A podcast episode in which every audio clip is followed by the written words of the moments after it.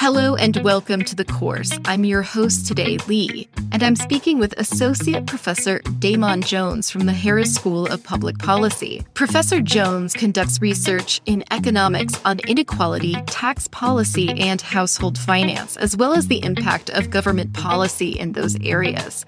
He also teaches undergraduate, master's, and PhD courses related to economics Professor Jones is here to talk to us about his career path and how he became a University of Chicago professor. Welcome to the course, Professor Damon Jones. It is great to have you with us today. Thanks for having me. Damon, can you start by giving me a general overview of your career path from your undergraduate college years all the way to becoming a professor at the University of Chicago? Two major things about my undergraduate studies. I was very interested in topics related to inequality, um, and in particular, in certain types of areas, like urban areas, such as the types of places where I came from in New Jersey. And so that led me to be interested in social sciences. I was also very strong in math, or I liked math.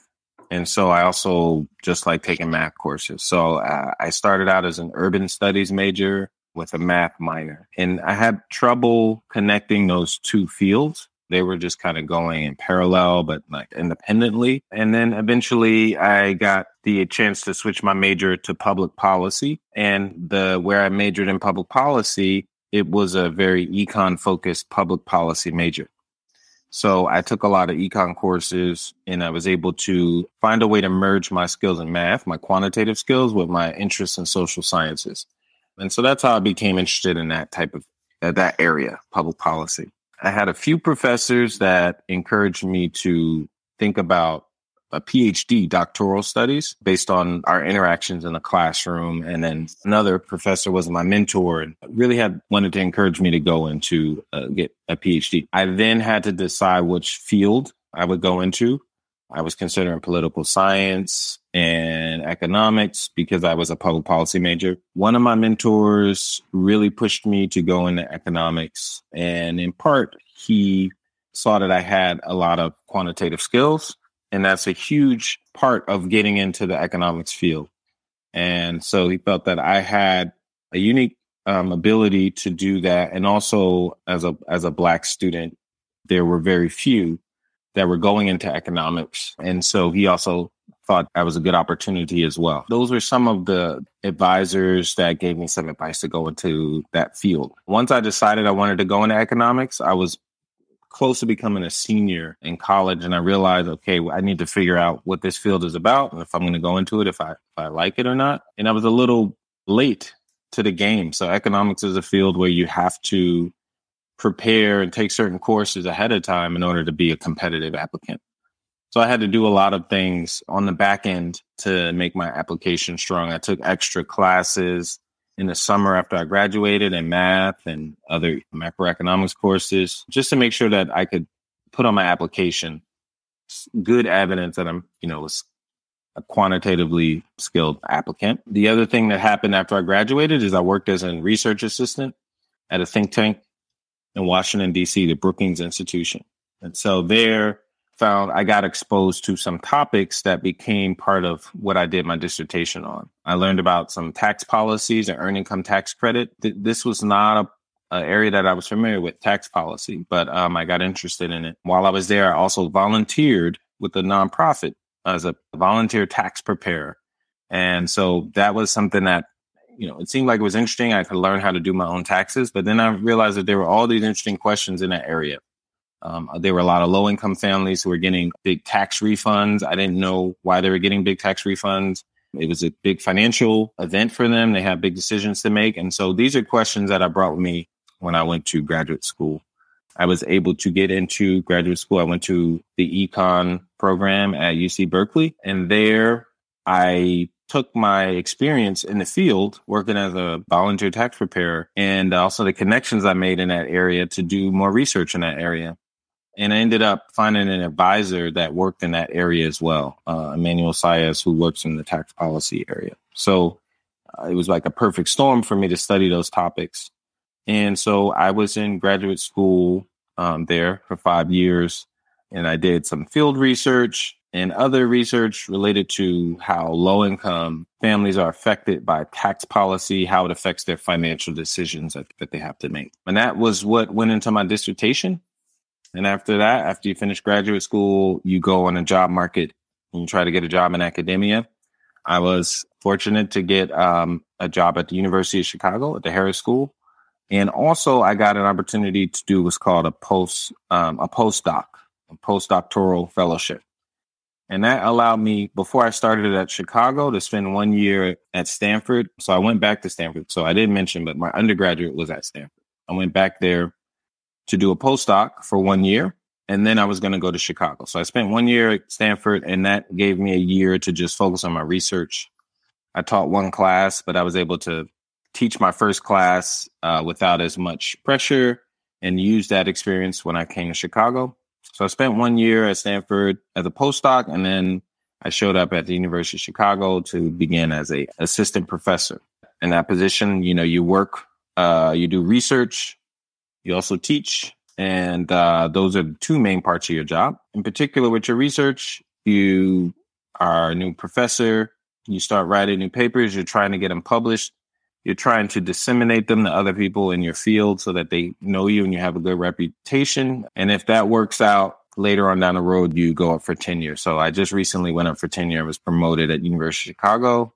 And um, that's a short version of uh, where I started, how I ended up where I was. How would you explain your current research interests to someone who doesn't have much prior knowledge of how economics works? Yeah, I would say, well, economics is a field where we study, it's a social science field. We're primarily interested in what, how people, what people do, the decisions that people make, how people interact within the economy and how that leads to economic trends and changes over time. And so I focus on what's called microeconomics. So I focus on people, their families, the households they live in, and uh, try to study their economic conditions, the choices they make, the forces that in, that they face that lead them to the decisions they make. Um, I'm particularly interested in inequality. So I look at the economy and I look at how resources are distributed across different types of people, different groups, different places, and uh, how they are unequally distributed and what leads to those patterns. Tax policy, you might think of tax policy as uh, the government taking a part of your paycheck or collecting sales tax when you buy things. And I study that. But the part of the tax policy that I'm interested in is that in addition to taking taxes from people, the government also redistributes and gives other people resources back. Um, the government also allows some people to do some, some things at a, at a lower cost than others. And so the government does a lot of redistribution. That is moving resources from one person to another or one group to another. So I study how tax policy redistributes resources and, and that could make things less unequal. It can make things more unequal depending on the policy that you're looking at. I'm also interested in household financial behavior. And what that means is at a household or a family, when they're making decisions, they have income that comes in they also have expenses and things that they like to pay for or buy and use today. They also have plans for the future. And families also face what we call uncertainty. Sometimes you don't know what's going to happen. You, your car could break down. You could lose your job. Um, you may have a health emergency. And one thing that comes into play is how you use your finances to navigate that. And so I study how households manage their finances given all of these concerns and also the way that government policies can help you manage that or better manage that. So there are government policies that help you when you're in a bind too. Unemployment insurance when you lose your job, Medicaid when you need health care, uh, social security can help you when you're in retirement and you need resources when you're no longer working. And so I also study how those policies help people and their financial decisions making. So those are uh, some of the some of the topics I study. Damon, did you encounter any barriers or obstacles on your way to becoming an associate professor? One barrier is that uh, I think one of the things that you do is, you know, when you're born, there's just um, this, uh, you don't have a lot of control on where you're born in the community that you live in when you grow up. And uh, so I would say that if you just looked at where I lived and the community I was in, it's the the trajectory that I had is not the most common trajectory. And so there are a lot of barriers baked into where like where you grow up and types of schools you go to and communities you're in. And so I think that those are things that could have led to very different outcomes. If I think about my childhood friends and my neighbors where we ended up, there was a lot of, you know, I was very lucky in a lot of ways. I would say that that was probably the main barrier. And then, you know, having net connections, a lot of things depend on the connections you have, the social network that you have. And so I think there are some barriers there with not having as, you know, many as as many connections or uh, exposure to people who've had a lot of opportunities. And so that that can also make it more difficult to navigate certain spaces. So, for example, in the field of economics, a lot of my colleagues, their parents have PhDs in some field, maybe economics, but maybe another field. That I think allows you to be exposed to academia at an early age to understand what it is. And so there's that. And the second thing, I, I think another barrier is like, you know, I want to, and I want to be careful about this. I had tremendous support from my family throughout my life uh, in my career, and that's the you know main main reason why I am where I am. And but it was you know it took a lot of sacrifice for them to support me, and some of what one barrier is you know what kind of resources your family has to support you, what kind of wealth they have, and uh, those resources can matter a lot. So, you know, my family was in a wealthy family uh, in terms of those financial resources. And, you know, a lot of that has a legacy in the United States due to racism, segregation, and going back to slavery. So I think that that is a barrier that you face. For example, if you're black in the United States, that you have to overcome. And so I think at different stages throughout my career, I found myself in spaces with peers who may be fortunate to have maybe more resources from their family that they could, you know, draw on as they're making it along. That being said, again, my family, given the resources we had, sacrificed a lot to put me where I am. So I'm, you know, definitely grateful for that. What would you say is the most fun part of your job? And what's the part of your job that is not fun or challenging for you? Well, as a professor, I would say the fun part of your job is if you look at it in a certain angle, you don't really have a boss per se. There are definitely people that I am accountable to and that that I work with, but there's not someone telling me what to do with my time explicitly. I have a lot of independence and flexibility. I get to decide how I use my time. I get to decide the questions I ask, the projects I work on. And so I have a lot of freedom there. That's that can be good or bad because if that means you don't have a lot of structure and you have to manage yourself, you're basically your your own boss and, you know, if you're not good at that, then that can, you know, lead to a lot of time being wasted.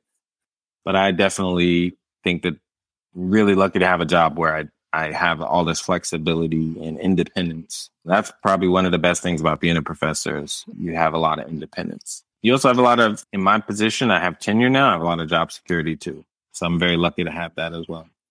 And that allows you to take risks that allows you to pursue things that may not be popular or that may be controversial. We have more protection in how we can express ourselves than a lot of other people who are more beholden to who they work for. We definitely are privileged in that sense. Then, what is challenging or unpleasant about your job? Uh, what is unpleasant about our job? I think that I guess I would say like the the unpleasant part is, as I said, I'm kind of my own boss. I'm a little more independent and autonomous, but that means that I'm also like my, you know, I have to. I wouldn't say I'm running a small business, but this I feel like the amount of uh, correspondences, administrative paperwork, and things that you have to do can be annoying. I think it's definitely worth it. But you also have to manage a lot of things. You have to schedule a lot of things yourself. You have to, there are a lot of uh, requests that come your way and you have to like juggle those. And so that's maybe the flip side of being autonomous and being um, the boss of your own schedule is that you also have to manage your own schedule. In the end of the day, it's still a privilege to have that. It ends up being a lot of, takes a lot of time to, to do that type of time management on your own and instead of working in an organization where this meeting is set. You just have to show up. You have to obviously work hard wherever you work. But here I have to set the meeting, figure out when the meeting is going to be. And there's a lot of other colleagues I work with that are in similar positions. We don't always, we aren't trained to do this. So, you know, we're very clumsy with how we do it. So it leads to a lot of extra time being spent doing things because it's not our expertise managing time, managing projects, managing meetings and things like that. But we do it a lot. Damon, what would be your advice to a young person? And I'm thinking specifically someone who can see themselves reflected in you. So, a Black student, a student of color, someone who is not from a wealthy family. What would your advice be to those students who are interested in economics and maybe someday becoming a professor? I would say that what was very important to me was to have mentors along the way who were familiar with the area in which I was going. And so if I'm an undergrad and I'm thinking about going into graduate school, there's a lot of valuable information I can get from picking someone's brain who is in graduate school. They can like basically warn you against a lot of common mistakes and also tell you about what you need to be doing currently to make it to where they are now basically looking forward and trying to find some mentors that are further down the road than you.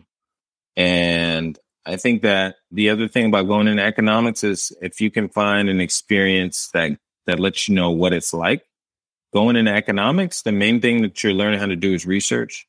So getting some research experience as early as possible to let you know if that's what you'd like to do or not is uh, helpful in helping you make that decision to know if that if it's the right field for you. And I would be also, I wouldn't be scared to ask tough questions to people in the spaces where you'd like to go. For example, in economics, your university, go, you can go to economics department. You can look at the makeup of that department. In my case, for a black, for a black student in many economic departments, not all, but in many, there wouldn't be any black economists. It's a perfectly valid question to ask. Why is that the case? And, you know, see what kind of answers you get. That can let you know what you'll be, who you're colleagues are, what they will be like. And, you know, that's one view that you should definitely get from people to know if that's the space that you want to inhabit. And the other thing is that in the economics field, there are specific organizations that are focused and dedicated on increasing, making it more inclusive, increasing diversity. And those are places that will be key to you surviving this type of field. It can sometimes be adversarial, can sometimes be challenging. And having those types of groups be your support network is very important.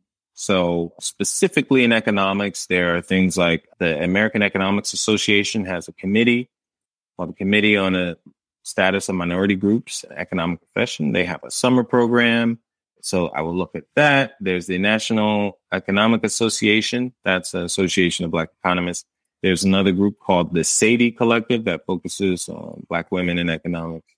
So there are some of those groups that uh, where people have made it in this field and made a space for themselves. And those are areas where you can get a lot of support and information and affirmation as well. What is the most rewarding or fulfilling part of the work that you do? I would answer that in three ways. First is being able to mentor younger scholars um, and help them advance their careers. That's one of the more gratifying things.